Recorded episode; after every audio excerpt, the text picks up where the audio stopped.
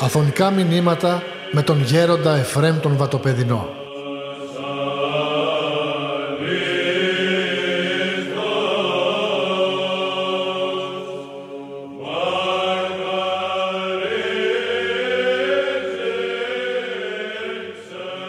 Πιστεύω όλοι να βιώνετε τα γενόμενα αυτές τις μέρες που πραγματικά, που πραγματικά είναι ένα μεγάλο γεγονός η παρουσία της τιμίας κάρας του Αγίου Χρυσοστόμου. Θέλω να σας πω ότι η κάρα του Αγίου Χρυσοστόμου είναι αυτή που δείχνει το μεγαλείο της πίστεως, το μεγαλείο της Εκκλησίας και ένα εργοστάσιο για να είναι σωστό να μας πείθει ότι εργάζεται σωστά και ότι παράγει σωστά πράγματα πρέπει να δούμε τον καρπό της παραγωγής. Αν δεν δούμε τον καρπό της παραγωγής και αν δεν δούμε και αν δεν το γευθούμε τον καρπό της παραγωγής δεν πειθόμεθα με τις ρεκλάμες. Δεν πειθόμεθα με τις διαφημίσεις που κάνουν για να πάρουν πελάτες. Ακριβώς και η Εκκλησία μας μας δίνει τον καρπόν της ζωής της, τον καρπόν της εργασίας της που τι είναι η Εκκλησία. Όπως έλεγε ένας Αγιορείτης, ενάρετος γέροντας, η Εκκλησία είναι ένα εργοστάσιο που παράγει Άγια Λείψανα. Και ακριβώς τα Άγια Λείψανα είναι η απόδειξη της παρουσίας του Θεού στη γη. Είναι η απόδειξη της παρουσίας της χάριτος. Είναι η απόδειξη ότι ο άνθρωπος δύναται και μπορεί να θεωθεί. Είναι η απόδειξη ότι ο άνθρωπος δεν είναι μόνο το σώμα αλλά και το σώμα έχει τη θέση του και δεν αγιάζεται μόνο η ψυχή του ανθρώπου αλλά αγιάζεται και το σώμα του. Και αυτόν πόσο πλανούνται αυτοί όλοι οι οποίοι λένε ξέρουν να καίονται νεκροί. Μα το καύσιμο των νεκρών τι είναι νομίζετε; Είναι καταράκωση της ανθρωπίνης προσωπικότητας.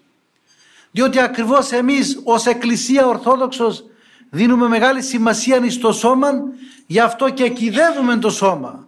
Γι' αυτό και τιμούμε με υμνολογίες το, το νεκρό σώμα του ανθρώπου. Και ο Άγιος Χρυσόστομος, ο οποίος είναι ένας Άγιος πολύ μεγάλος, σας προτρέπω όσοι δεν διαβάσατε το βίο του να πάτε να το διαβάσετε. Να δείτε ότι αυτός ο Άγιος εξαπαλώνων ήχων ήταν άνθρωπος που ήθελε τον Θεό ήταν μια ψυχή που εδιψούσε τη χάρη του Θεού ήταν ένας γόνος μιας Αγίας γυναίκας η μητέρα του ήταν Αγία γυναίκα διότι και καμιά φορά έτσι που συναντούμε μερικά παιδιά βλέπουμε ότι αυτά τα παιδιά είναι καλά και λέμε μέσα στο νου μας ότι ξέρεις αυτά τα, αυτά τα παιδιά θα έχουν καλούς γονείς και επαληθευόμεθα τη χάνει που βλέπουμε τους γονείς τους και λέμε ότι όντως αυτός είναι αγαθός, βλαστός αυτής της αγαθής ρίζας. Άρα λοιπόν το δέντρο εκ του καρπού γινώσκεται. Και ο Άγιος Χρυσόστομος είναι ο Άγιος Χρυσόστομος, ο Χρυσούς στο στόμα αλλά και Χρυσούς στην καρδία γιατί ακριβώς είχε μια Αγία γυναίκα, την Ανθούσα. Της είπε ότι θα γίνει μοναχός δεν αντέδρασε η μάνα του, ήταν μονάκριβος, ήταν χείρα η μητέρα του και της λέει σπουδασμένος τότε και μάλιστα όταν σπούδαζε στην Αντιόχεια σε αυτήν τη φιλοσοφική σχολή και ήταν δάσκαλος ο Λιβάνιος του λένε του Λιβάνιου ποιον αναπάβεσαι να αφήσεις διάδοχόν σου; Και ο Λιβάνιος αυτός ο μεγάλος φιλόσοφος απάντησε το εξής σας τα λέω κατά λέξη όπως τα λέει στη γλώσσα την αρχαία διότι αγγλικά μπορεί να ξέρετε αλλά δυστυχώς αρχαία δεν ξέρετε.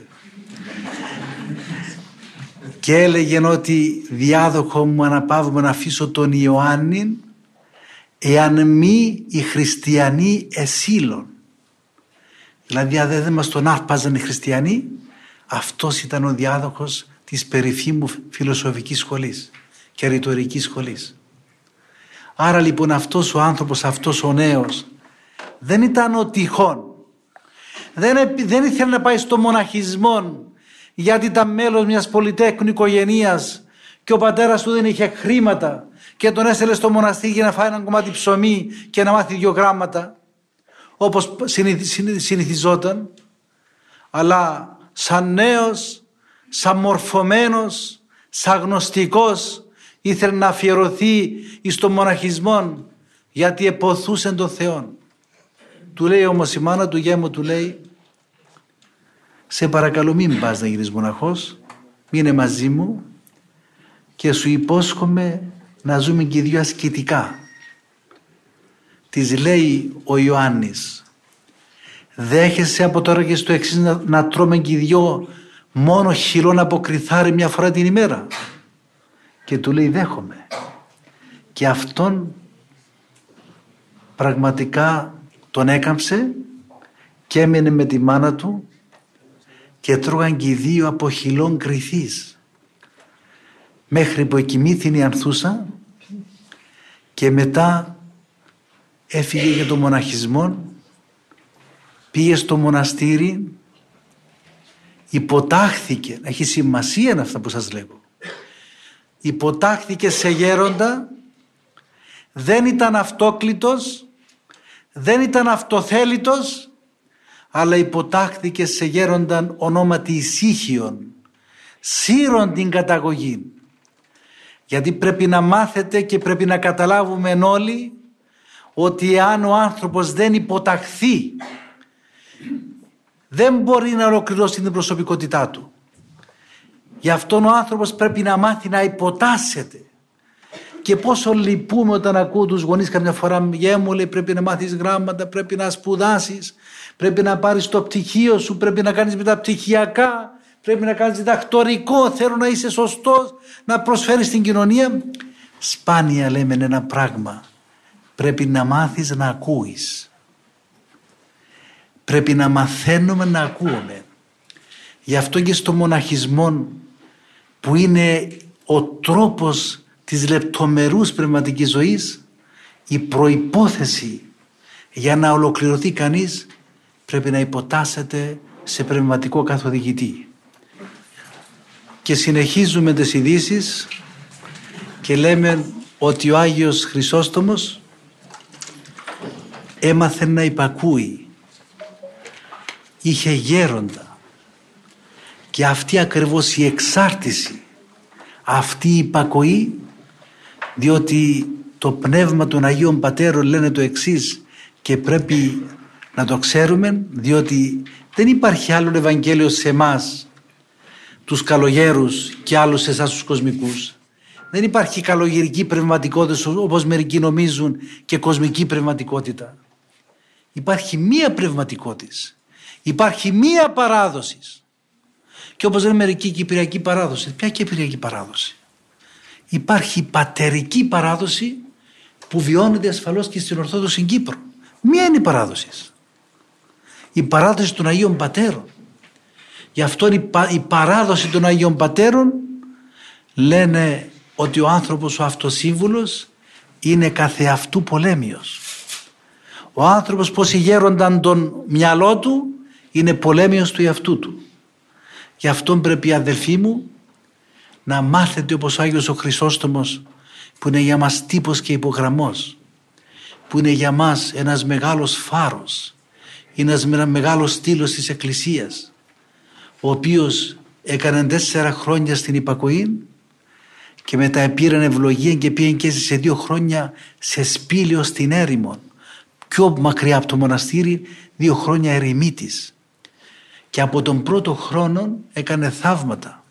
Επήγαιναν διάφοροι παράλυτοι όπως και σήμερα έκανε δύο θαύματα δεν ξέρω αν τα ακούσετε.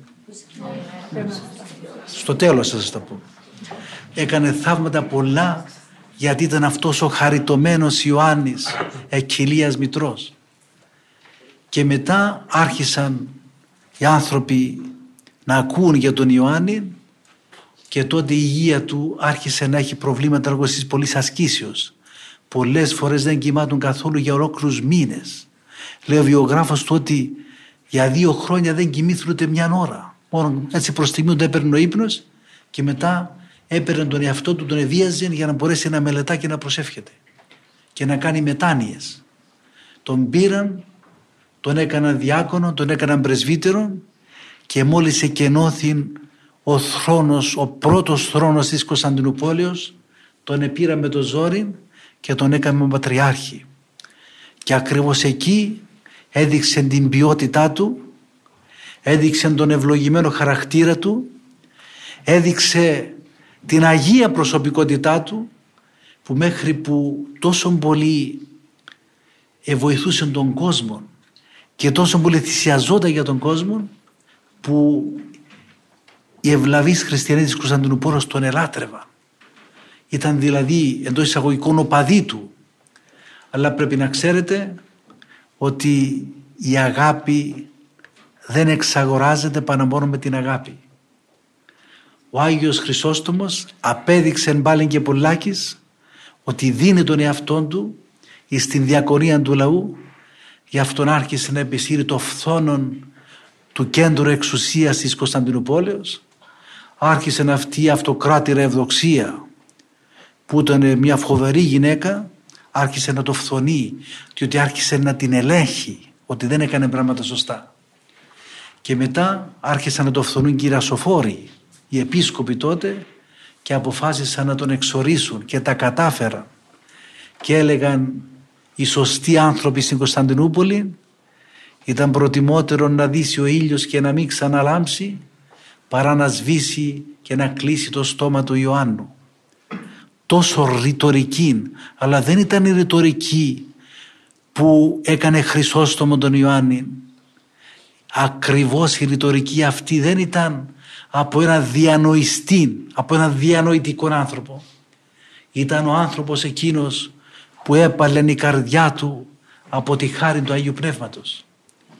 Και τον εξόρισαν τα κέντρα της εξουσίας, αλλά όπως είπα και στο λόγο μου σήμερα, τον εξόρισαν τα κέντρα της εξουσίας, αλλά τον εδέχθη η καρδιά του λαού. Και δεν είναι ο Χρυσόστομος ο Άγιος του Τετάρτου αιώνος. Είναι ο Άγιος όλων των αιώνων και είναι θρονιασμένος και στην καρδιά τη δική μας.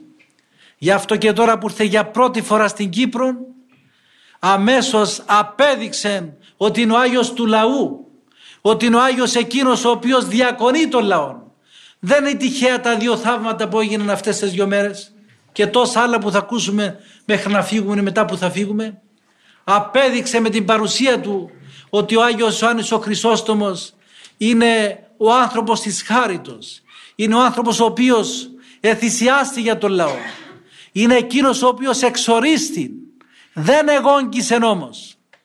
Και όπως λέει ο βιογράφος του, ο Άγιος Παλάδιος Επίσκοπος Ελενουπόλεως, κάθε λίγον έλεγε αυτόν το περίφημον, δόξα το Θεό πάντων ένεκε. Για όλα έλεγε δόξα το Θεό. Για ό,τι μου συμβαίνουν.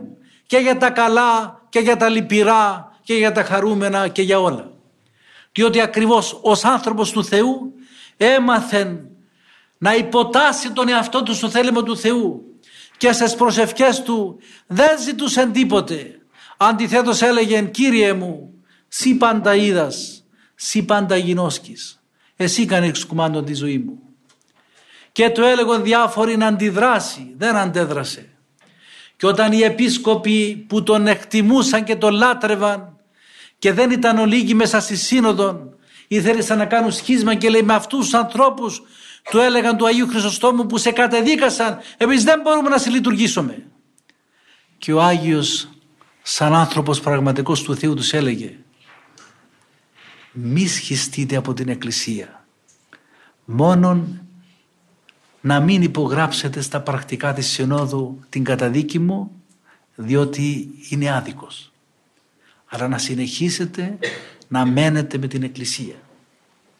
Δεν δέχομαι τους έλεγε για τον εαυτό μου. Δεν επιτρέπω να γίνει σχίσμα στην Εκκλησία. Αυτός ο Άγιος ο οποίος από τις ασκήσεις και από όλες τις κακοχίες έπαθεν, είχε συνεχή πυρετών. Και αυτή η αυτοκράτηρα, η μανιώδης, η δαιμονισμένη ευδοξία η οποία μόνο το όνομα είχε αλλά ήταν κακοδοξία, δεν ήταν ευδοξία έλεγε στους στρατιώτες ως εντολή επειδή τον πήραζε πολύ ο ήλιος τον Άγιον και στην εξορία με την οδηπορία με τα ζώα τους διέτασε να οδηπορούν το μεσημέρι, επίτηδες και να τους χτυπάει ο ήλιος για να πεθάνει μια ώρα γρηγορότερα. Και ο Άγιος άντεξε και ενώ πήγαινε εξορία στην Πιτιούντα όταν έφτασε στα Κόμανα ήταν εκεί ο τάφος του Αγίου Βασιλίσκου του επισκόπου του τόπου που ήταν και κοιμημένος από παλιά και πήγε και γονάτισε και προσκύνησε τον Άγιο Βασιλίσκο και του λέει Άγιε μου βοήθαμε γιατί είμαι σε δύσκολη κατάσταση και του εμφανίζεται το Άγιος του Βασιλίσκος και του λέει αύριο θα είμαστε μαζί, σε περιμένω του λέει. Αυτοί ήθελαν οι στρατιώτες να οδηπορήσουν και να πάνε στην Πιτιούντα. Του λέει ο Άγιος σας παρακαλώ μην με πιέζετε να περπατήσω. Αύριο θα φύγω από τον κόσμο.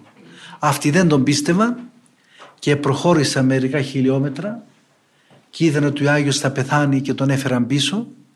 Εκοινώνησαν τον αχράντο μυστηρίων και μόλις εκοινώνησε είδαν το πρόσωπό του μέσα στο φως και σε λίγον παρέδωσε το πνεύμα. Πότε ήταν νομίζετε; Η μέρα που κοιμήθη ο Άγιος Χρυσόστομος ήταν 14 Σεπτεμβρίου του 407. Ακριβώς πριν από 1600 χρόνια. Και έρχεται σήμερα και μας επισκέπτεται με την ευωδία των λιψάνων του. Σας λέγω, το είπα και στην υποδοχή όσοι είσαστε, πριν να έρθουμε μερικές μέρες επειδή θα ερχόταν η, η λιψανοθήκη εδώ στην Κύπρο είπαμε να την καθαρίσουμε λίγο έτσι να την ευθροπήσουμε και βγάλαμε την κάρα όλα από τη λιψανοθήκη και μόλις βγάλαμε την κάρα αμέσως ευωδίασε όλος ο ναός. Τέτοια χάρη έχει αυτός ο Άγιος. Και δεν είναι τυχαίο ότι στην κάρα του Αγίου Χρυσοστόμου είναι άφθορο το αυτί του. Δεν ξέρω αν το προσέξατε. Και σύμφωνα με τους νόμους της ιατρικής να ξέρετε ότι το αυτί του ανθρώπου επειδή δεν είναι κόκαλο είναι το πρώτο ανθρώπινο μέλος που λιώνει γρηγορότερα απ' όλα. Και είναι άφθορον για 1600 χρόνια. Και ο λόγος είναι ότι ο μαθητής του ο Πρόκλος ο μετέπειτα διάδοχός του επήγαινε εκεί στο κελίν του για να χτυπήσει στον Πατριάρχη τότε για να που είχε μια συνάντηση και έβλεπε επί ώρες τον Απόστολο Παύλο να του ψιθυρίζει στο αυτί του Αγίου και τα έφερε η Θεία Πρόνοια ώστε να μείνει άφθορο το αυτί του εις αιώνα αιώνος.